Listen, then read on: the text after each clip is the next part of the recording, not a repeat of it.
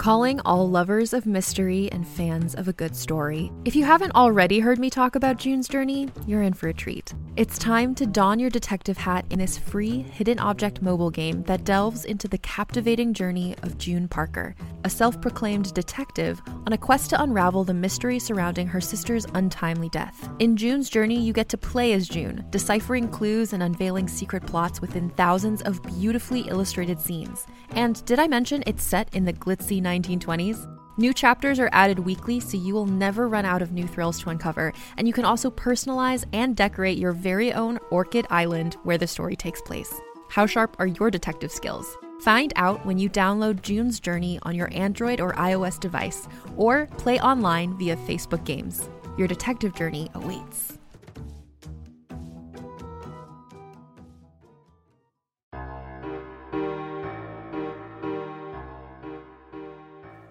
Imagine That Studios, and Koru Studios, in association with Harper Voyager Books, presents Tales from the Archives, Volume 1. the official anthology of the Ministry of Peculiar Occurrences.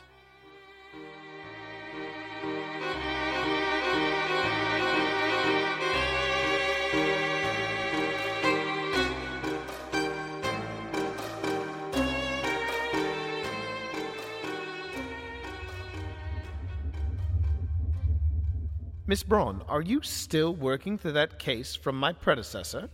Agent Whitby? Yes. This case seems to go on forever. Just wait until you see our next one. so, what exactly can you tell me about this? Well, you didn't mention that Harry was on this case. Agent Thorne, your previous partner. Yes.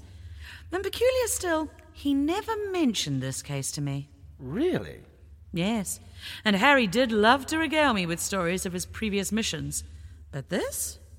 I'm shocked Harry never mentioned it. Seems there was this rather bombastic Pom, sorry, Welly, Englishman, who tried to take care of a local monkey infestation.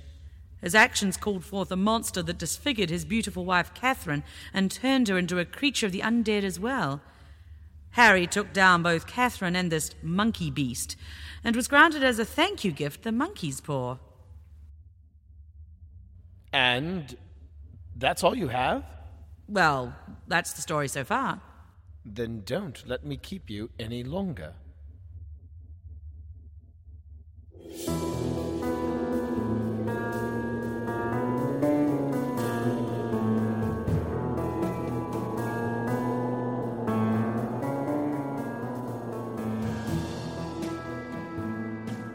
The door to the archives squealed as he pulled it open. Then it clanged shut behind him. Nonsense, Augustus muttered. Absolute, utter nonsense. If he really expects me to believe that tale. He glared at the box Thorne had left behind. Just to prove the field agent wrong, he got up and pulled off the lid. I don't know who he thinks he's fooling. There's no monkey's paw in here. Oh, good heavens! Augustus jumped back, dropping the lid of the box. He stared aghast at the contents he had revealed. Atop a thick stack of papers and two leather bound journals rested what looked like a small bundle of brittle twigs wrapped in moldy, pus colored parchment, except that the parchment had tufts of yellowed fur clinging to it in places, and the bundled twigs ended in black, ragged nails. Augustus snatched up his pen from his desk and prodded at the pall until he could clearly see the amputated ends of bones sticking out of the wrist. Oh, disgusting!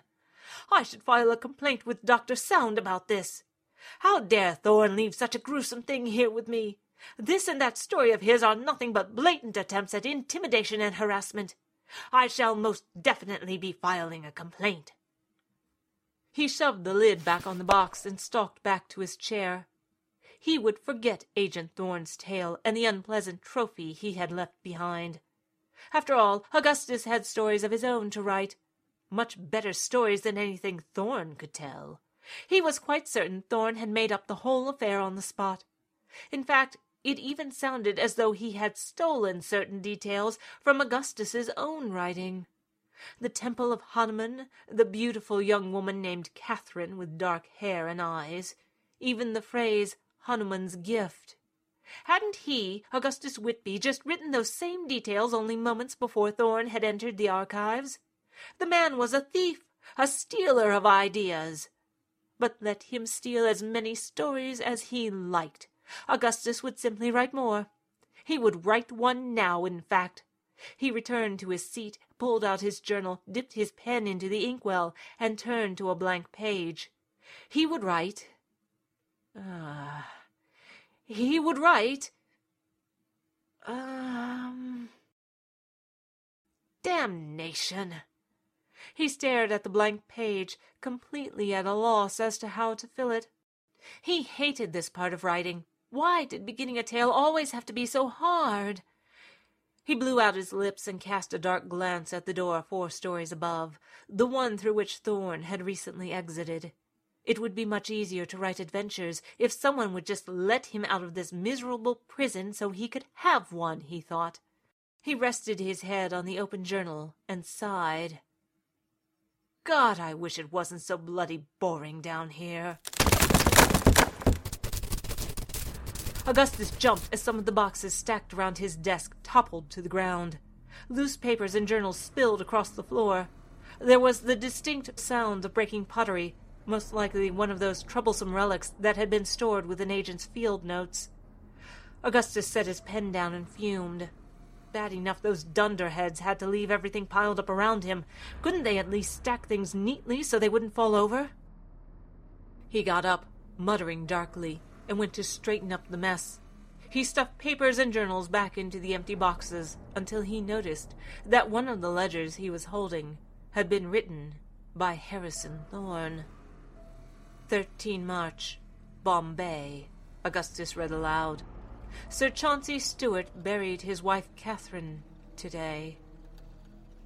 Oh dear. He flipped through several more pages, scanning the sloping handwriting of Field Agent Thorne.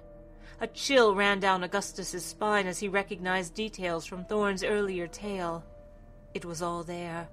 The monkeys, Sir Chauncey and his beloved wife, the lady's tragic death, and the horrific events that had followed. Coincidence, Augustus whispered to himself, stuffing the journal into the nearest empty box. Nothing more than that. He gathered up the rest of the papers as quickly as he could and set the box behind others where he would not have to look at it. He wanted to forget Thorne's tale, he wanted to forget the journal filled with so many details that Thorne could not possibly have stolen from Augustus's own tale and written down prior to visiting the archives. He wanted to bury himself in a new story all of his own making, a proper story where the hero was rewarded with a kiss from a beautiful lady, and maybe something more. He settled at his desk again and prepared to do just that. But when he put his pen to paper, he thought of something else the monkey's paw. He had not found it with Thorne's journal. Augustus pursed his lips. He hadn't seen it on the floor, and he would have most certainly remembered picking up the disgusting thing and putting it away. If Thorne's journal had fallen out of its crate, it must have fallen out too. But where was it? Could it possibly have slid under his desk? At that moment, something small and fast scrabbled over the tops of his shoes. Augustus shrieked and snatched back his feet, shoving himself away from the desk. His chair toppled over, dumping him onto the floor. He flipped over onto his hands and knees and scrambled away until he ran into an obstacle behind him that was so solid and heavy he could not pass through it, no matter how badly he wanted to. More cursed files, Augustus swore. His heart pounded in his chest and his breath came in ragged gasps. Why Dr. Sound wants to catalog this rubbish is beyond me.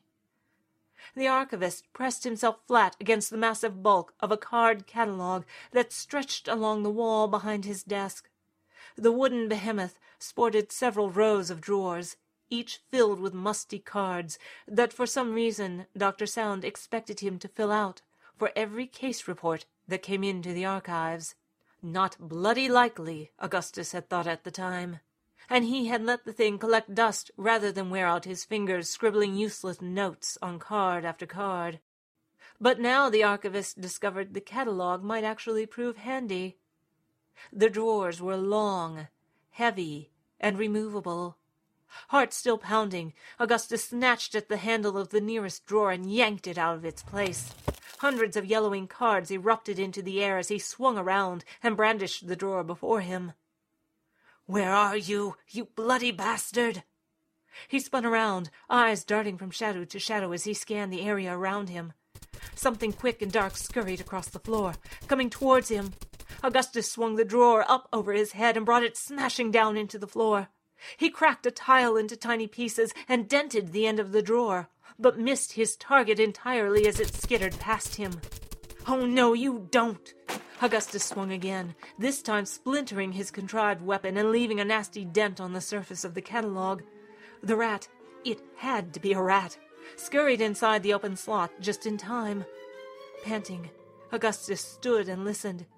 He could hear it scrabbling around inside, tiny claws scratching on the wood. When the creature came to a stop, he grabbed another handle and heaved. More cards flew through the air as he brought a second drawer crashing down onto the floor. As before, he shattered a tile and reduced the drawer to kindling, but failed to stop the repulsive sound of skittering claws. So he tore out another drawer, and then another, and another, demolishing each against the floor. White cards fluttered down on him as he decimated the catalogue, but still his prey eluded him. At last, Augustus thought he spied the thing creeping out of an empty slot. He grabbed one last drawer and bashed it against the catalogue. The drawer burst into smithereens, and he was left holding the useless brass handle. Did I get it? Augustus wondered. He stared at the battered catalogue, ears strained for the scuttering sounds of rodent feet. After long moments of silence, interrupted only by the rapid thumping of his heart, he finally relaxed. That'll teach you, he muttered. Then he looked at the mess of broken wood and paper cards at his feet and sighed. So much trouble for such an insignificant pest.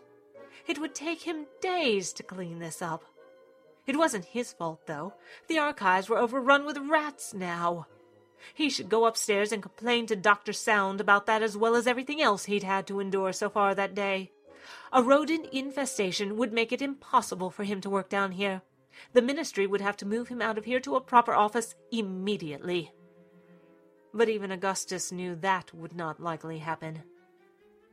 As the archivist kicked aside a broken drawer and righted his chair, he studied the wall of boxes surrounding his desk.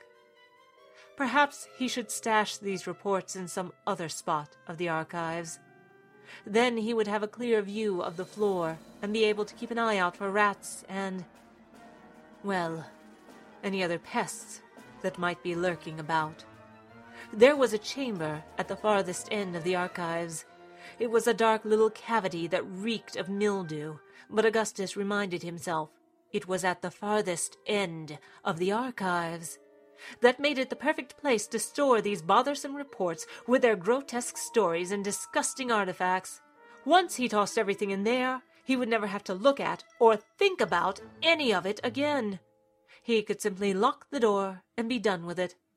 Not that he needed to lock the door. The contents of these boxes were completely harmless after all. Nothing to worry about, he told himself, as he stood, rolled up his sleeves, and prepared for the long, unpleasant task ahead of him. He detested manual labor. But perhaps once he cleared away the current mess, he could convince the field agents to cart their case reports to the farthest recesses of the archives themselves. Augustus examined the nearest box in the pile. There was a label on it identifying the contents as a report from Agent Brandon Hill.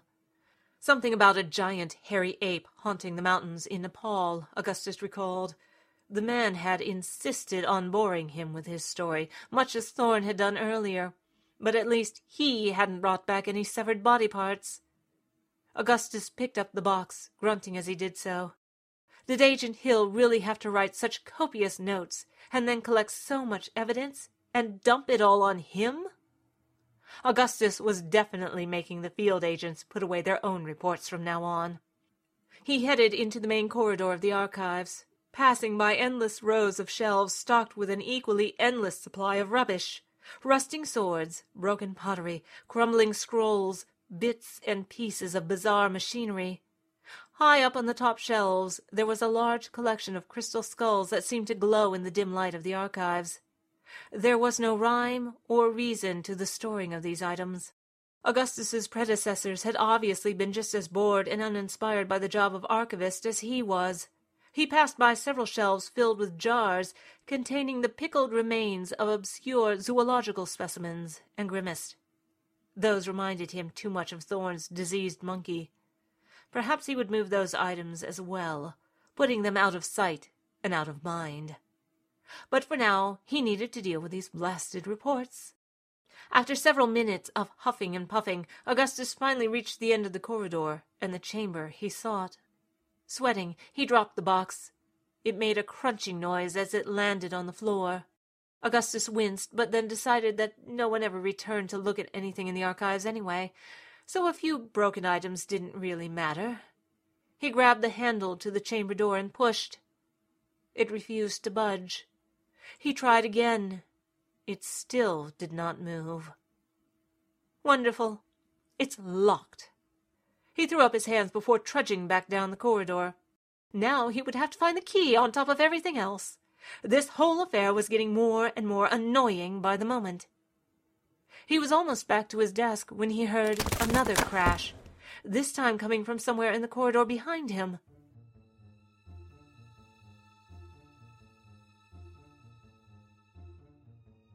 He spun around, startled. Who? Who's there? No one answered, of course. He was alone down here. Scowling, Augustus headed back down the corridor. In the flickering gaslights, he discovered the shattered remains of several of the jarred zoological specimens he had noticed earlier. The preserved rubbery corpses lay splattered all over the floor, congealing in a pool of foul smelling yellowish fluid. Augustus groaned. The mess completely blocked the way to the chamber where he had intended to store the reports. Now he would have to clean up this as well. Lovely. Just lovely. Can it possibly get any worse today? He leaned against the now empty shelves in despair. As his hand came to rest on the dusty surface, something small and wiry sprang out of the shadows and landed on his arm. Augustus let out a blood curdling scream. This was no rat. The thing froze on his wrist long enough to let him get a good look at it, and it looked exactly like a bundle of dried twigs wrapped up in a bit of moldy parchment. But this time it wasn't lifeless. Fingers moving like mummified spider legs, the monkey's paw scampered over his shoulder and down his back before leaping onto another shelf and disappearing again. Oh God! It can't be! It can't! Shaking, Augustus scrambled away from the spot where the monkey's paw had disappeared. He rubbed his eyes and stared in horrified disbelief. It simply was not possible. There was no way a dried up, severed monkey's paw could move of its own accord. That bully Thorne was playing a trick on him.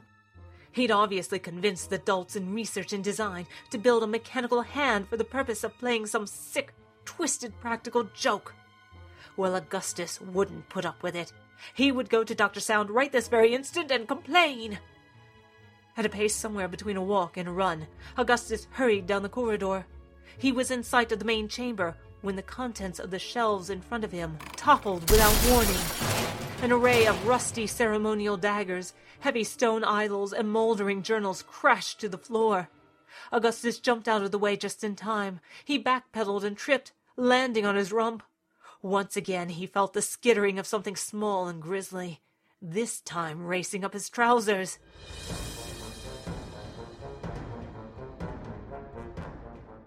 A mindless panic seized him. He began beating at his legs. The thing eluded his blows and scrambled up to his waist.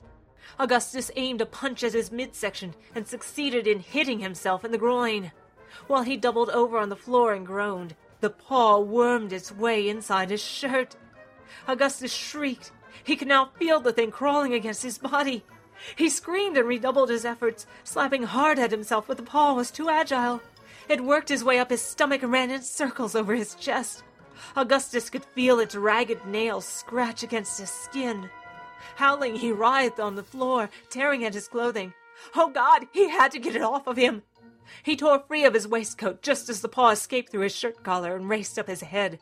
Augustus slapped at it and smacked himself in the face instead. After the stars had cleared from his vision, Augustus sat up. The paw had once again disappeared into the shadows. Oh my god! Oh my god! Oh my god! Augustus whimpered and scuttled away, desperate to escape. He crouched against the wall, unsure which direction to go. Both ends of the corridor were now obstructed by some very nasty, malignant obstacles. Going back would do no good, he realized. There was no way out there. He would have to move forward, quickly but carefully, and hope to avoid any pitfalls along the way. He was steeling his nerves for a race out of the corridor when he heard a scraping noise from high above him. With a squeal, Augustus rolled aside and barely missed having his head caved in by a skull made of glowing crystal. Just as it smashed against the floor, a second skull followed it, and another followed that. Augustus continued rolling along the floor, avoiding the deadly missiles as best he could. Damnation! he bellowed as he rolled onto something sharp enough to pierce his arm. He had worked his way back to the broken jars and landed right in the gruesome debris. Blood and embalming fluid saturated his sleeve, making Augustus want to vomit. You! You monstrosity! he shouted, though he didn't know to whom he was shouting at. Thorne, perhaps? The paw? Ridiculous. It wasn't real. It was not real. But he had seen it. Trembling, Augustus huddled against the wall of the corridor again, eyes darting around, searching for the paw and a means of escape. The floor was now strewn with all sorts of jagged little traps. One wrong step, and he might impale his foot on a shard of glass, or, God forbid, petrified bone. He would have to move carefully, very carefully, to get out. Don't panic, he whispered to himself as he clambered to his feet. No matter what happens, stay calm. Step by unsteady step, he picked his way across the floor. Each time something crunched beneath his foot, Augustus froze. Just how many fragile, sharp edged objects had been stored in the archives? It made for a ridiculously unsafe work environment, he thought. I simply must talk to Dr. Sound about this, he muttered. I'll file a whole list of complaints. He was halfway down the corridor now. Not much farther to go. He could do it. He just had to take his time and be careful. When the gaslight nearest to him flickered out, Augustus snapped his head around. Something dark and spidery ran along the wall, away from the smothered lamp. He caught a glimpse of it just before it reached the next light and extinguished that one too. Light after light went out in rapid succession. Within moments, the corridor was plunged into darkness. Augustus froze, unsure now of where to place his feet. One wrong move would surely cause him serious harm. He inched forward, hands out in front of him to feel his way through the darkness. Oh, if I get a hold of that thing, I'll kill it. I'll kill it. I just wish I could find a weapon in all this mess. His foot came down on something wet and slippery at that moment. With a screech, Augustus tumbled backward. He smashed against a set of shelves, bringing the contents crashing down upon him. The din of the wreckage deafened him. Arms flung over his head, Augustus collapsed. When he hit the floor, he felt something skewer his left thigh. Not broken glass this time, but something much more dangerous. The object was long and slender, and he felt a polished handle protruding from the spot where it entered his leg. Augustus clutched at the wound, howling. He had found his weapon. Oh, please, he cried out to the darkness. I don't want to die here. The all too familiar scrabbling noise came again, He heard it moving over the floor, coming closer and closer to him. Augustus made to crawl away, but the pain in his leg was too great. The darkened corridor grew darker still as Augustus felt himself grow faint. Was he bleeding to death? Where was that abominable paw? Damn you, Thorne! This is all your fault, he wept. The thing in the dark skittered closer and he shuddered. Of all the places to die, I hate this bloody archives. I hate this damnable ministry. I wish I wasn't here. I wish I was someplace else, any place else, any place at all. The scrabbling grew louder and louder until it filled the air and threatened to drive him mad. Augustus screamed. The floor beneath him tilted, and he was falling, falling, falling. He landed on a floor of hard packed earth. A warm breeze, carrying the exotic scents of incense and ripe fruit, whispered in the air. Augustus lifted his head. The light had returned, but the gas lamps had been replaced by crude wooden torches and moonlight. In the wavering luminescence, he saw a gilded figure, huge and grotesquely distorted, looming over him. Its carved face sported the bestial muzzle and protruding brow of an ape. Blood red rubies glimmered in the depths of its eye sockets. What is this? He whimpered. Where am I? Augustus tried to roll to his hands and knees, only to cry out in anguish as he disturbed the knife protruding from his leg. Someone, please help me, he whimpered. A dismal shuffling noise came in answer to his plea. The archivist turned his head and saw a shadowy figure emerge from the darkness. It was a woman with a slender figure and pale flesh, long dark hair cascaded over one delicate shoulder. Lady Catherine? Augustus murmured, squinting into the darkness. Was he so far gone that he was now reliving his last tale? Ah, well, there were worse ways to go. Catherine, darling, he called out, giving himself up to his fevered imaginings. You must help me. Come, give us a hand, you saucy wench. Obliging him now, as she never had in his writings, the lady stepped forward and held out her hand. It was only as her grip tightened around his wrist and she leaned forward into the light that Augustus noticed something was horribly wrong. She was missing half her skull, and there was a great gaping hole in her chest. Oh my!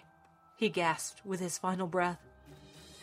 Dear Catherine, I always knew you were heartless.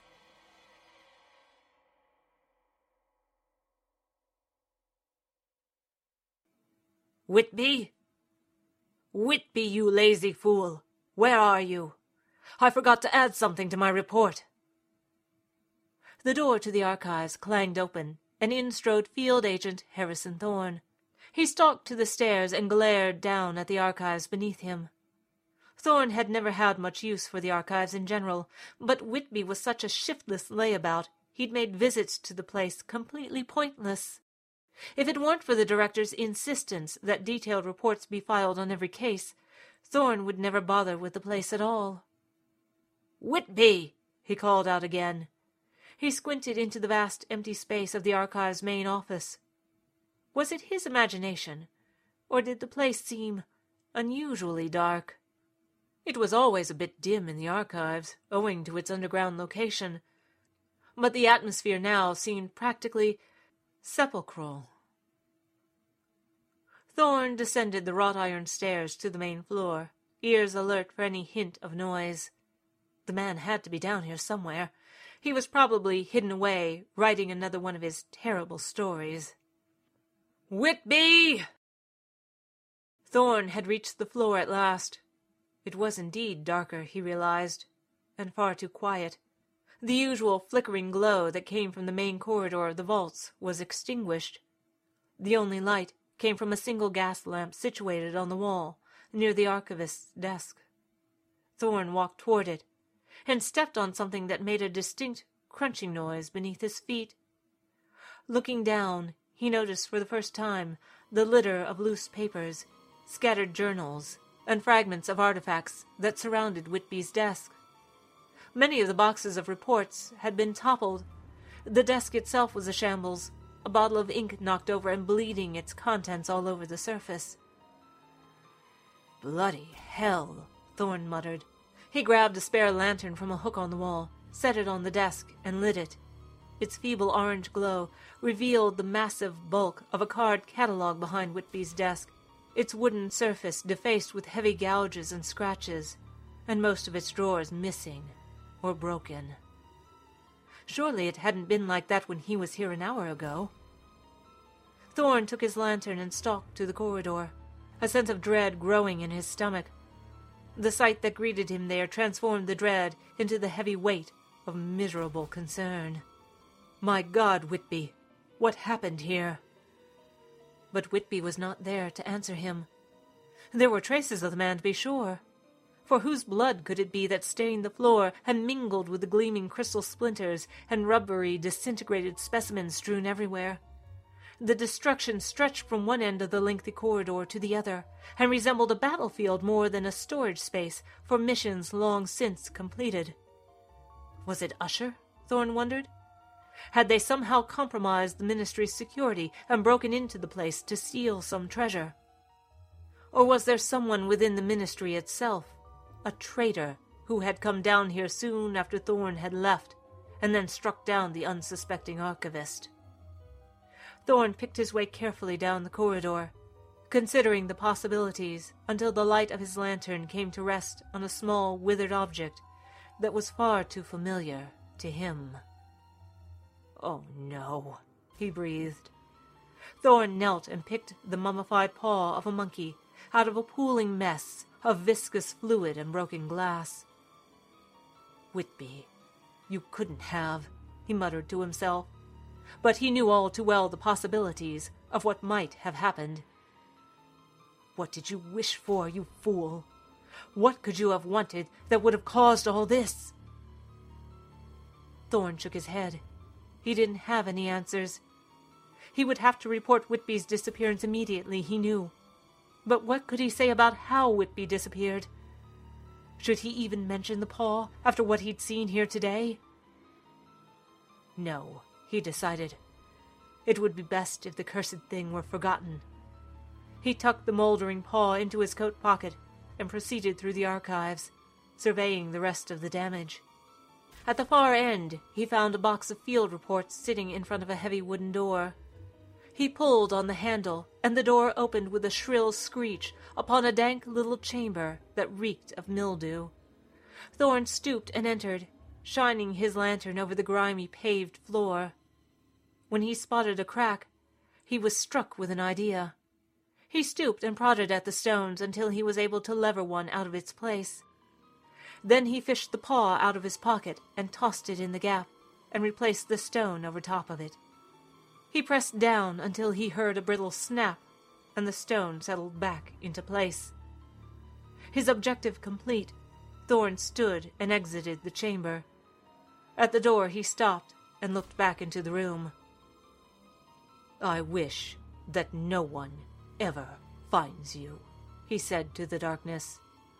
May you rot here for all eternity, you miserable, despicable thing.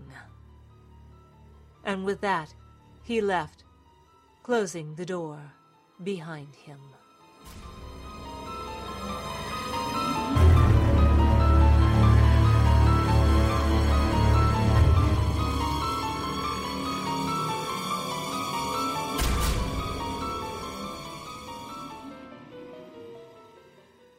Helen E. H. Madden is a writer and graphic artist who quit her lucrative day job years ago to tell dirty stories for fun and profit.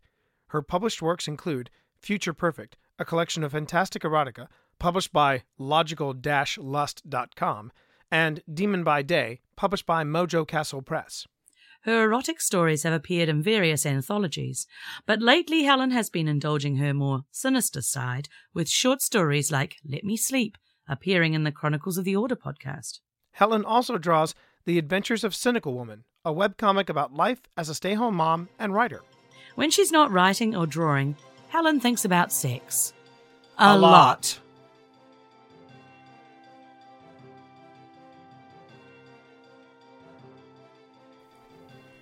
For more from the Ministry of Peculiar Occurrences, order your copy of Phoenix Rising, a Ministry of Peculiar Occurrences novel from your favorite bookstore or online from amazon.com, barnesandnoble.com, or the iBookstore. Original music composed by Alex White. Find out more at thegearheart.com. This podcast is protected by the Creative Commons Attribution, Non Commercial, Share Alike 3.0 license. For more information, visit creativecommons.org. Tales from the Archives. And Imagine That Studios, Koru Studios, Harper Voyager production. I'm T. Morris. And I'm Philippa Ballantine. Thank, you, for listening.